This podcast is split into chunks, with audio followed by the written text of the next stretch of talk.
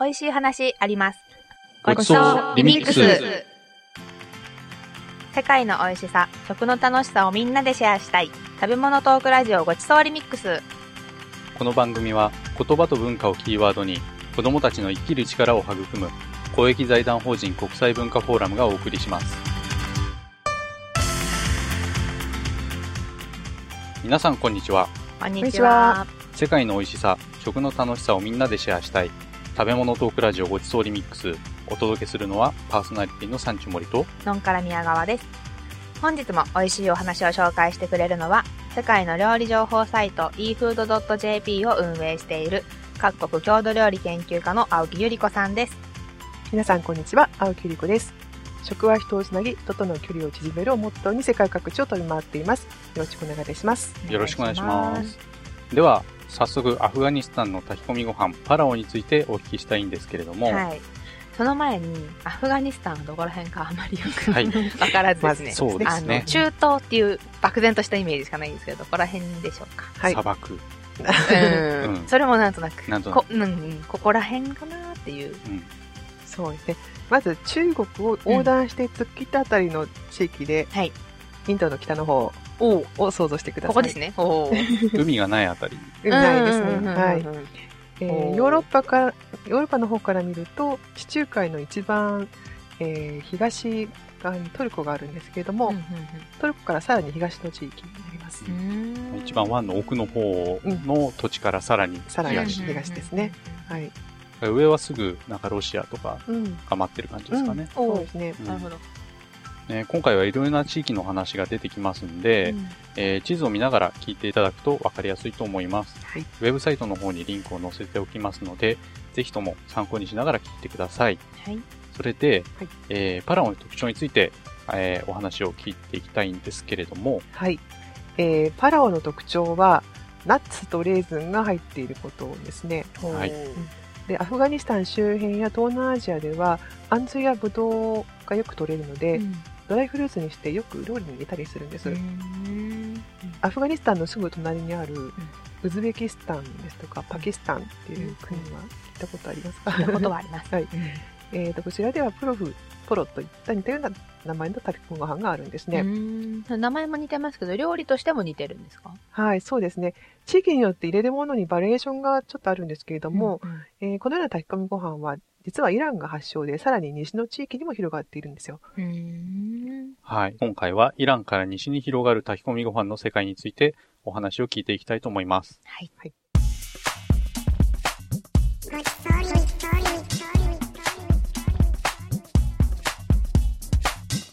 えーレーズンが入るご飯というと、うん洋食屋で食べたピラフを思い出すんですけれども、っていうか、うん。レーズンが入っている料理って他に僕知らないんですよね。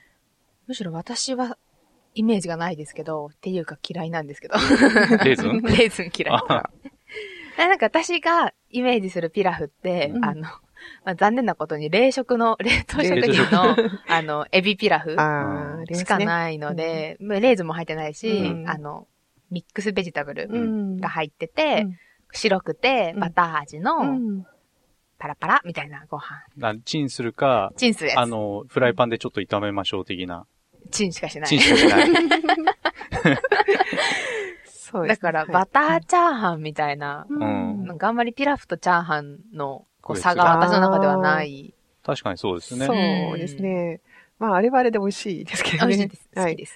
まあ、もともとピラフはトルコのお料理なんですね。うんうんうんで、森さんのおっしゃってる洋食屋のピラフというのは、うんフライパンでバターとご飯をと具材を炒めるといったイメージだと思うんですね。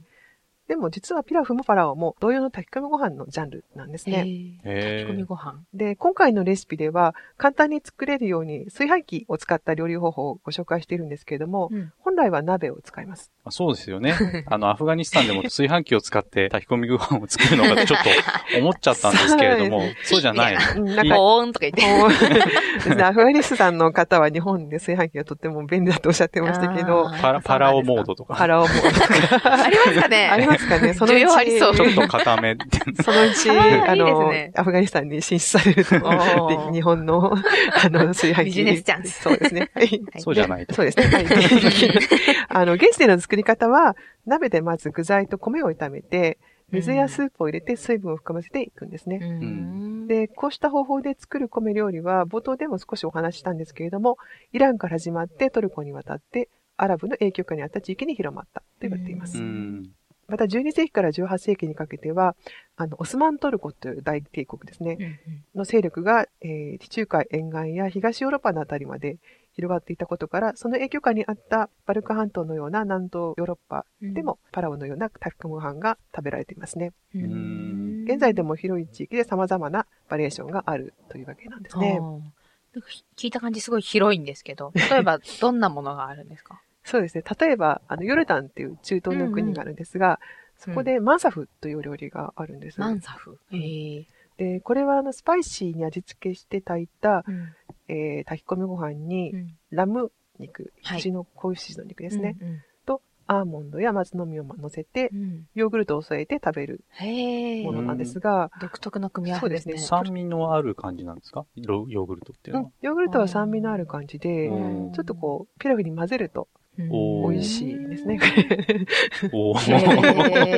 ぜひ、あの、新しいいヨーグルトの使い方として。うん。うん。で、これ、あの、マサフってヨルヨルダンの国民食って言われているほど、あの、あポピュラーな料理なんですけれども、あの、近くのサウジアラビアにも似たような国民食と言われている肉を乗せた炊き込みご飯があって、うんこれをカブサって言うんですけれども、ううんん。あの、とっても似たお料理です。うんで、南東ヨーロッパの方ですと、セルビアのキャセロールですとか、キャセロールってあの、可愛いお鍋ですよね。そうですね、ぽってりした陶器の、うん。あの、うんうん。鍋というかお皿というか、うんうんうんはい。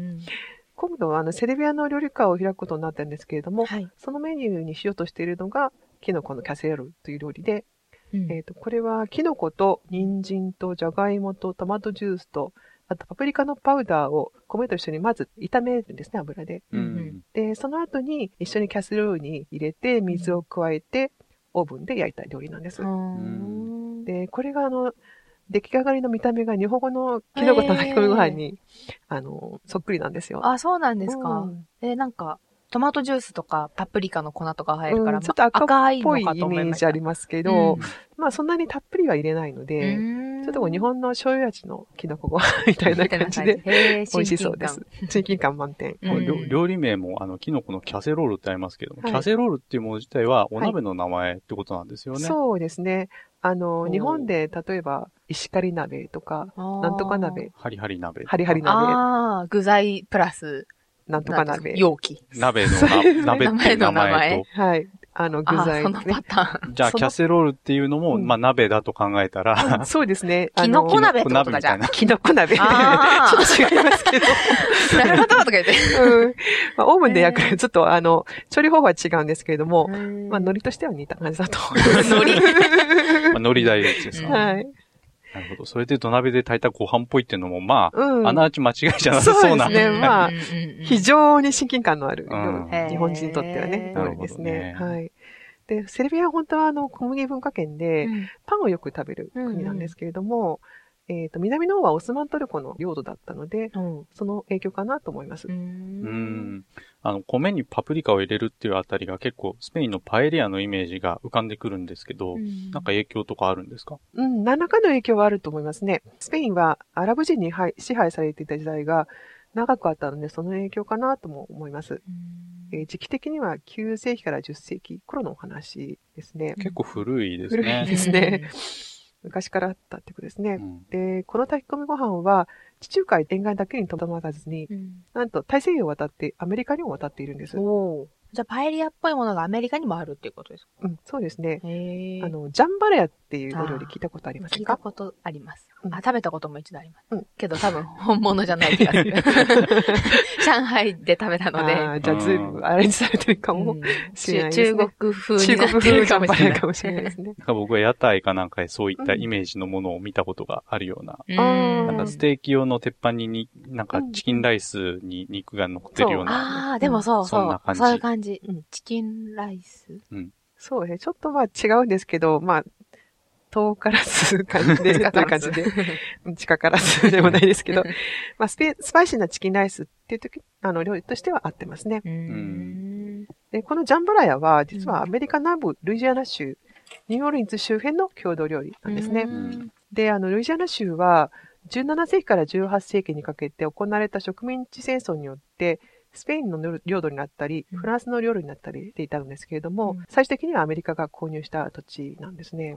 で、そうした経緯から文化のミックスが起こって、ジャンバラヤなどのスパイシーな料理が生まれたと考えられています。なるほど。うんで、お米が入ってきた土地の人って炊き込みご飯を作りたくなるのかもしれないですね。そうなんですか。うん、でもなんか、はい。お米ラブっていう人たちが、あっちこっちにこう広い範囲にいるとなんかこう嬉しいですね。そうですね。あの、ルイジアナの人にお話聞いたことがあるんですけども、うんあの、お米作ってる農業の方うんにお話聞いたんですけれども、やっぱしお米ラブ ですね。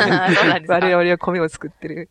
だから、だから東北の人と気が合ってました。ニューオーリンズっていうと、あの、ジャズのうん。ね、あの、ね有名な場所ですから、はい。あの、ルイ・アームストロングとかがはい、お米を食べていたっていうのは、そうですね。きっと食べてたと思いますね。ね、なんか全然イメージわかんないですイけど、メージわかんないですね。ちょっとアメリカの中でもエキゾチックな地域で、うん。あの、ちょっと文化が他と違う、うんていうんですね。面白いところだと思います。What a wonderful world ですよ。お米を食べお米ラブ。お米ラブ。食べながら、そうですね。ジャンバレーを食べながら歌を歌って、かもしれないね楽屋で食べてたかもしれないですけど、ねはい。それにしても、あの、イランから東の似たような炊き込みご飯っていうのはあるんですか？っていうか、あの、インドのビリヤニとかありますよね。ああ、そうですね。ビリヤニはインドとかパキスタンの方ですね。うん。で、今回はイランから日誌を中心にお話ししましたけども、他のいろいろな地域にもあるんです。えっ、と、これについてはまた機会があったらお話しできればと思います。番組では皆様からの美味しい話やエピソードご意見ご感想をお待ちしております番組ウェブサイト tjf.or.jp スラッシュ gr のメールフォームもしくはメールアドレス gr.tjf.or.jp までお送りくださいお待ちしておりますでは最後に、パラオを作る際のワンポイントアドバイスです。まずはレシピを簡単にご紹介お願いします。えー材料はまず鶏肉、玉ねぎ、人参、それからレーズンを使います。あとはお米とケチャップとクミンシードです。えー手順としましては、人参の細切りと、えーレーズンを材料ごとに炒めます。うんで、その時に人参だけをちょっと、あの、後でトッピングに使うので、えー大さじ1、2杯ぐらい取っといてください。まあ、お好みでってそうでね、感じですすか、お好みで。はい。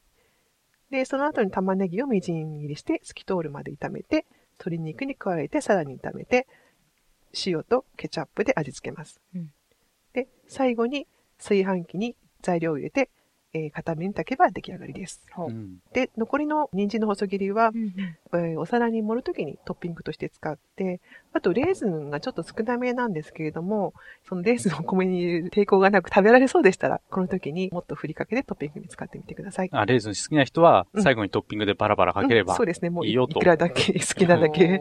ことなんですね。そうですね。好きなだけかけてみてください。あと、その、パラオの特徴で、はい。その、レーズンとナッツが入るのあがー。特徴だってあったんですけど、今回ね、ナッツは、今回はちょっと簡単に作れるようにするために、ナッツは除いたんですけど、もし、はい、ご自宅にビールのつまみで残った、えーミックスナッツなどありましたら、看板メ類、豆類があれ そうば、豆類がありましたら、えっ、と、砕いていただいて、あの、これを入れると食感が良くなるのでね、うんえっ、と、砕いていただいて、それもトッピングにパラパラっとかけていただくといいと思います。バタピーとかアーモンドとかをうん砕いてう、ん最後にかけると。そうですね。はい。なるほど。今回ポイントはどんなところですか？えー可能であれば、お米にちょっとこだわっていただきたいんですね。う。うんん。で、ミルキークイーンというお米がうんうんスーパーでも手に入りやすいので、はいそれを探してみていただければと思います。で、本当は、あの、潮流米があれば使っていただきたいんですが、えっ、と、ちょっとこれが手に入りにくいんで、今回は国産のお米をチョイスしてみました。そのミルキークイーンっていうのは普通のお米とはどう違うんですか？えーミルキークイーンは、米の粒がしっかりしているんですね。うん。で、これでパラパラ感を出すことができます。なるほど。で、もっとこだわってみたい方は、えっ、と、あまりスーパーでは売っていないんですけれども、ん国産の潮流米っていうのもあるんですね、実は。へで、これ銘柄としてはサリークイーンとか、星豊っていうー名前。で売っているようですので、はい。探してみるといいですよ。うーん。レシピの方には、あの、調理米を使わない場合には、うん炊くときに、いったクミンシードを入れるっていうふうにあったんですけど、はいその理由は何ですか？はい。えーうん本場で使われている調理米のような香りを出すためなんですうね。んでえーと美味しいので、調理米でもぜひ挑戦していただきたいです。はいうん。作ってみたよという方は番組宛てにメールください。はい。